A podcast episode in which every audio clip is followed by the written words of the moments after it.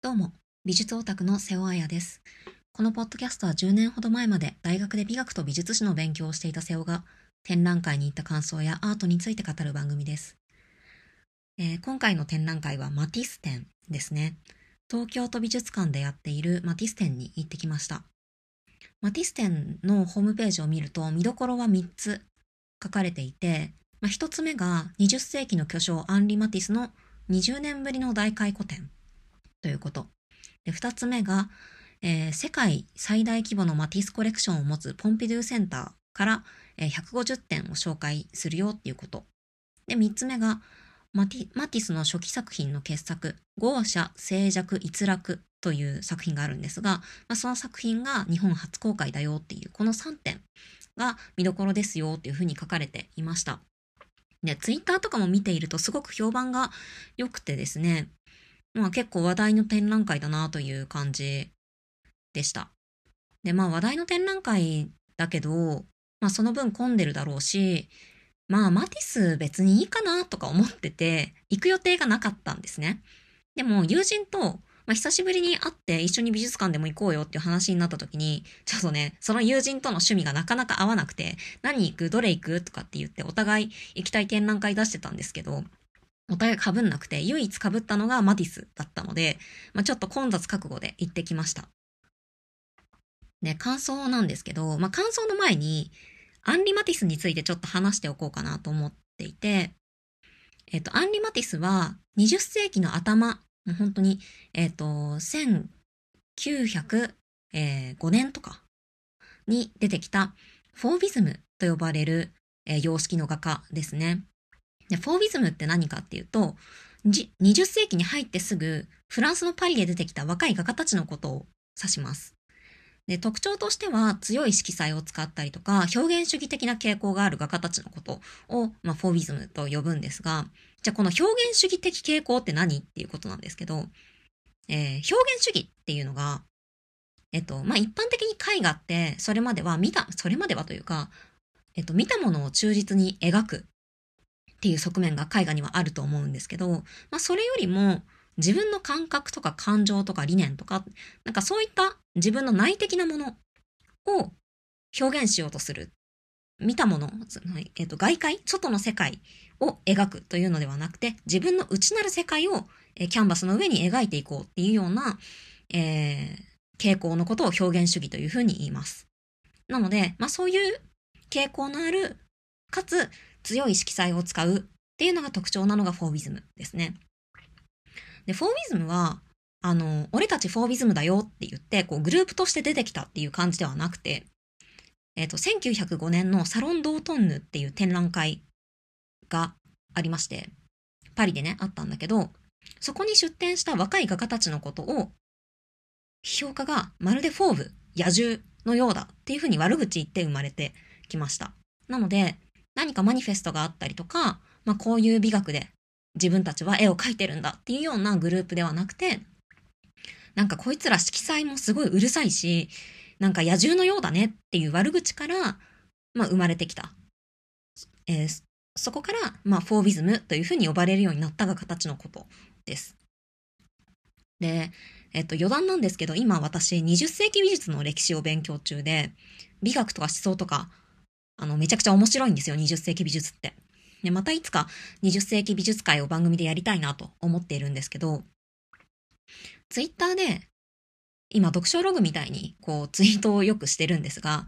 えー高階修二先生の近代絵画史という本を読んでいて、19世紀からマティスのところまでを読んでから行ったんですね。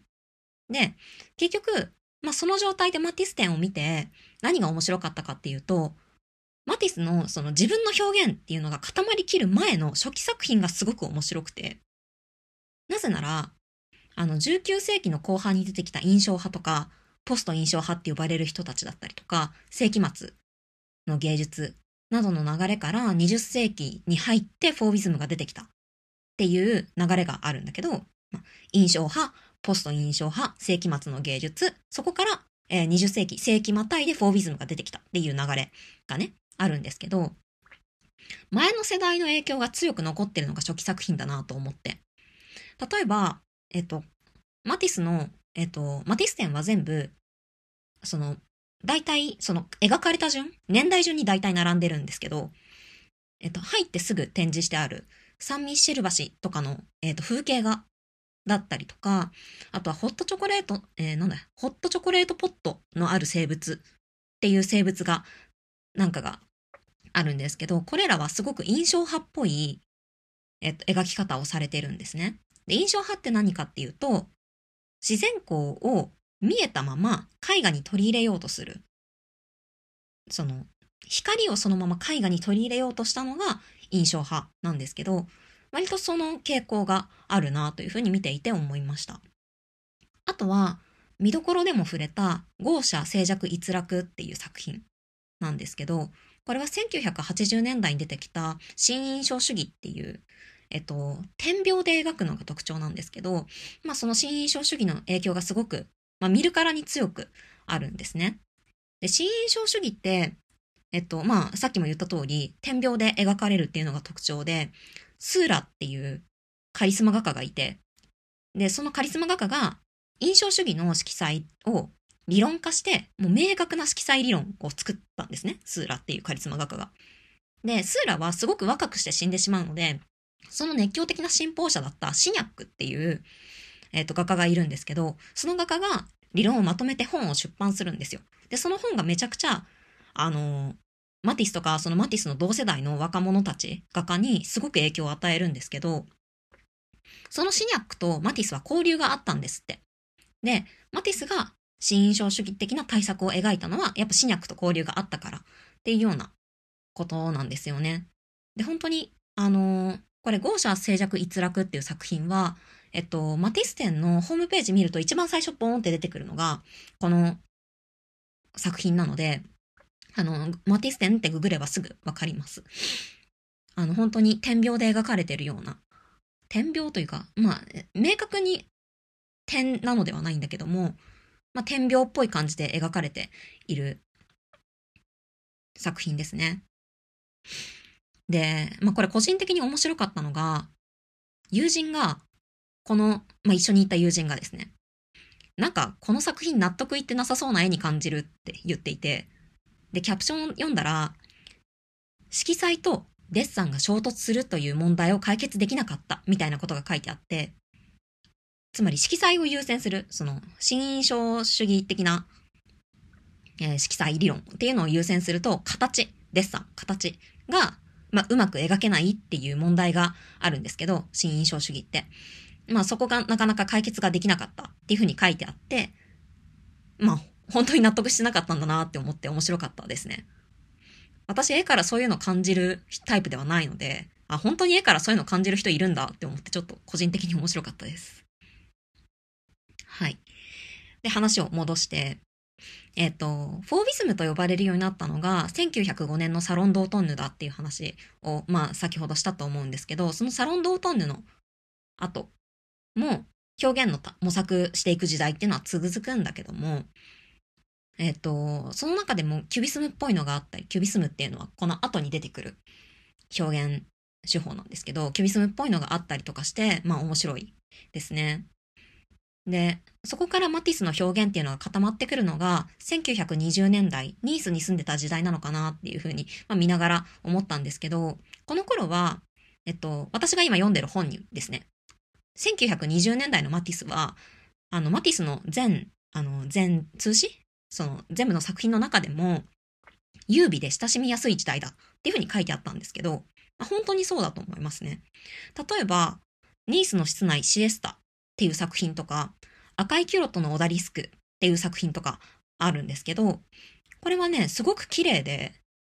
明るくて綺麗で、家に飾りたいなっていう感じがしました。で、その後晩年にかけてですね、えっと、まあ、いかにもマティスっぽいなという室内画とか人物画が続いていくんですが、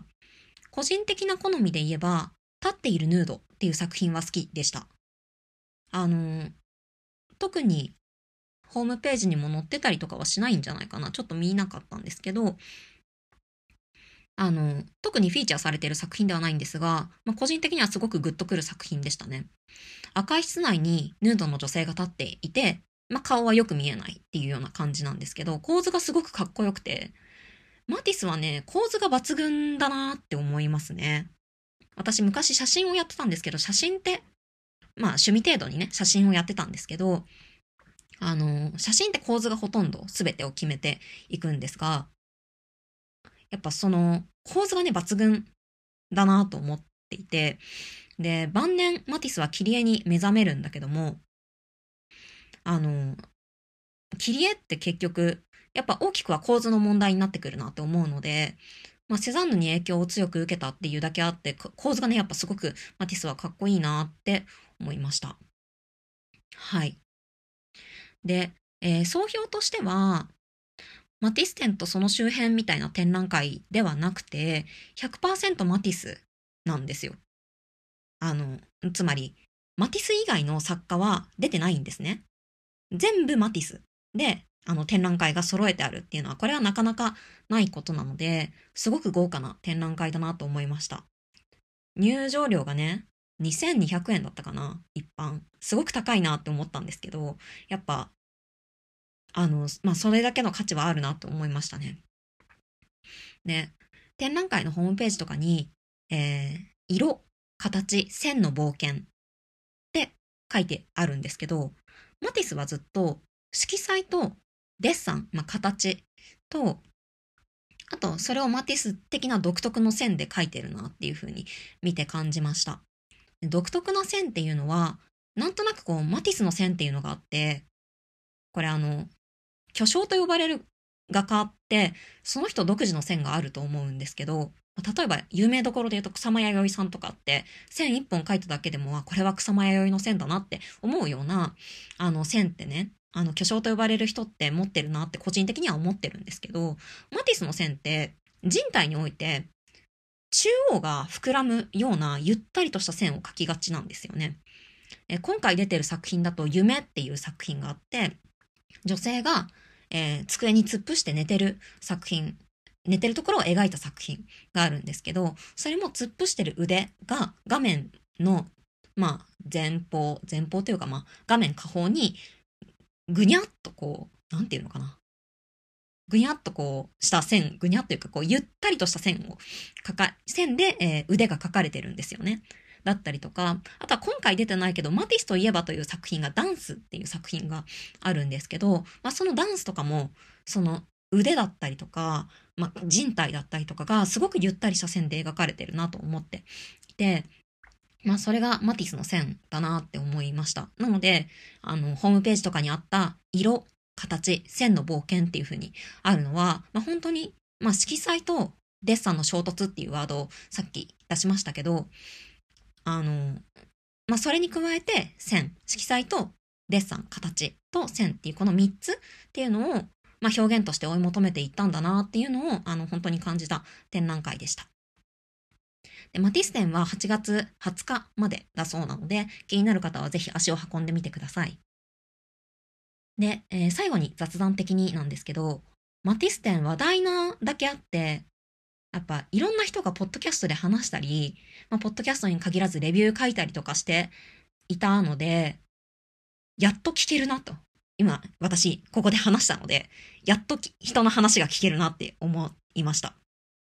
いつもだったら気にせず聞いちゃうんですけど、今回珍しく予習していったので、まあ予習というか、そのちょうど20世紀美術に至るまでの歴史っていうのをちょうど勉強していたので、なんか、予習していった分、他の人の話聞くとわけわかんなくなりそうだなって思って、ちょっと制限してたんですよ、自分の中で。なので、レビューなどはね、これから漁っていこうと思います。あ、あと、もう一個雑談的にあるのが、えっと、マティス店の、なんていうの？お土産コーナー、お土産コーナーじゃなくて、なんていうのあそこ？ミュージアムショップが、まあ、特設ミュージアムショップが出てたんですけど、すごくね、このミュージアムショップの、あの、クオリティが高いって評判を聞いてたんですよ。で、あの、まあ、いつも何も買わないし、今回も結局何も買わなかったんですけど、でもね、あの、トートバッグだったりとか、うん、マグカップだったりとか、結構、なんていうのかな。まあ私が欲しい作品であればもしかしたら買ったかもなっていうラインナップでしたね。なんか結構展覧会のそのミュージアムショップってポストカード、マグネット、ファイルっていうのが結構定番だと思うんですけど、そこにあんまりないトートバッグとか、マグカップとか、あと何あったかな？なんかそういうのがあって、スカーフとかあって、まあ、スカーフあるかな、まあ、スカーフとかあって、なんかそういうのがいいなって思いました。ちょっとね、私の好みの作品があんまり、まあ、初期作品がいいなって思ったものが多かったので、いいなというか面白いなって思ったものが多かったので、まあ、もしね、初期作品とかでグッズが作ってあったら、もしかしたら買ったかもしれないなと思ったりしました。はい。で、あと、そういえば話は変わるんですが、いつも自分でこういう番組をね、聞きながら、エピソードを聞き返しながら、編集とか、まあ、ほとんどしてないけど、しながら聞き返したりとかするんですが、いつも唐突に終わるなーって思ってたんですよ。で、まあこれはなんで唐突に終わるんだろうって思ったら、締めの言葉がないからだっていうことに気づいて、で、まあ聞いてる方もね、増えてきたので、ちょっと今回からちゃんと締めようと思います。というわけで、えー、今回の鑑賞手帳いかがでしたでしょうか？感想はツイッターでハッシュタグ鑑賞手帳でつぶやいていただければ幸いです。それでは本日も最後まで聞いていただきありがとうございました。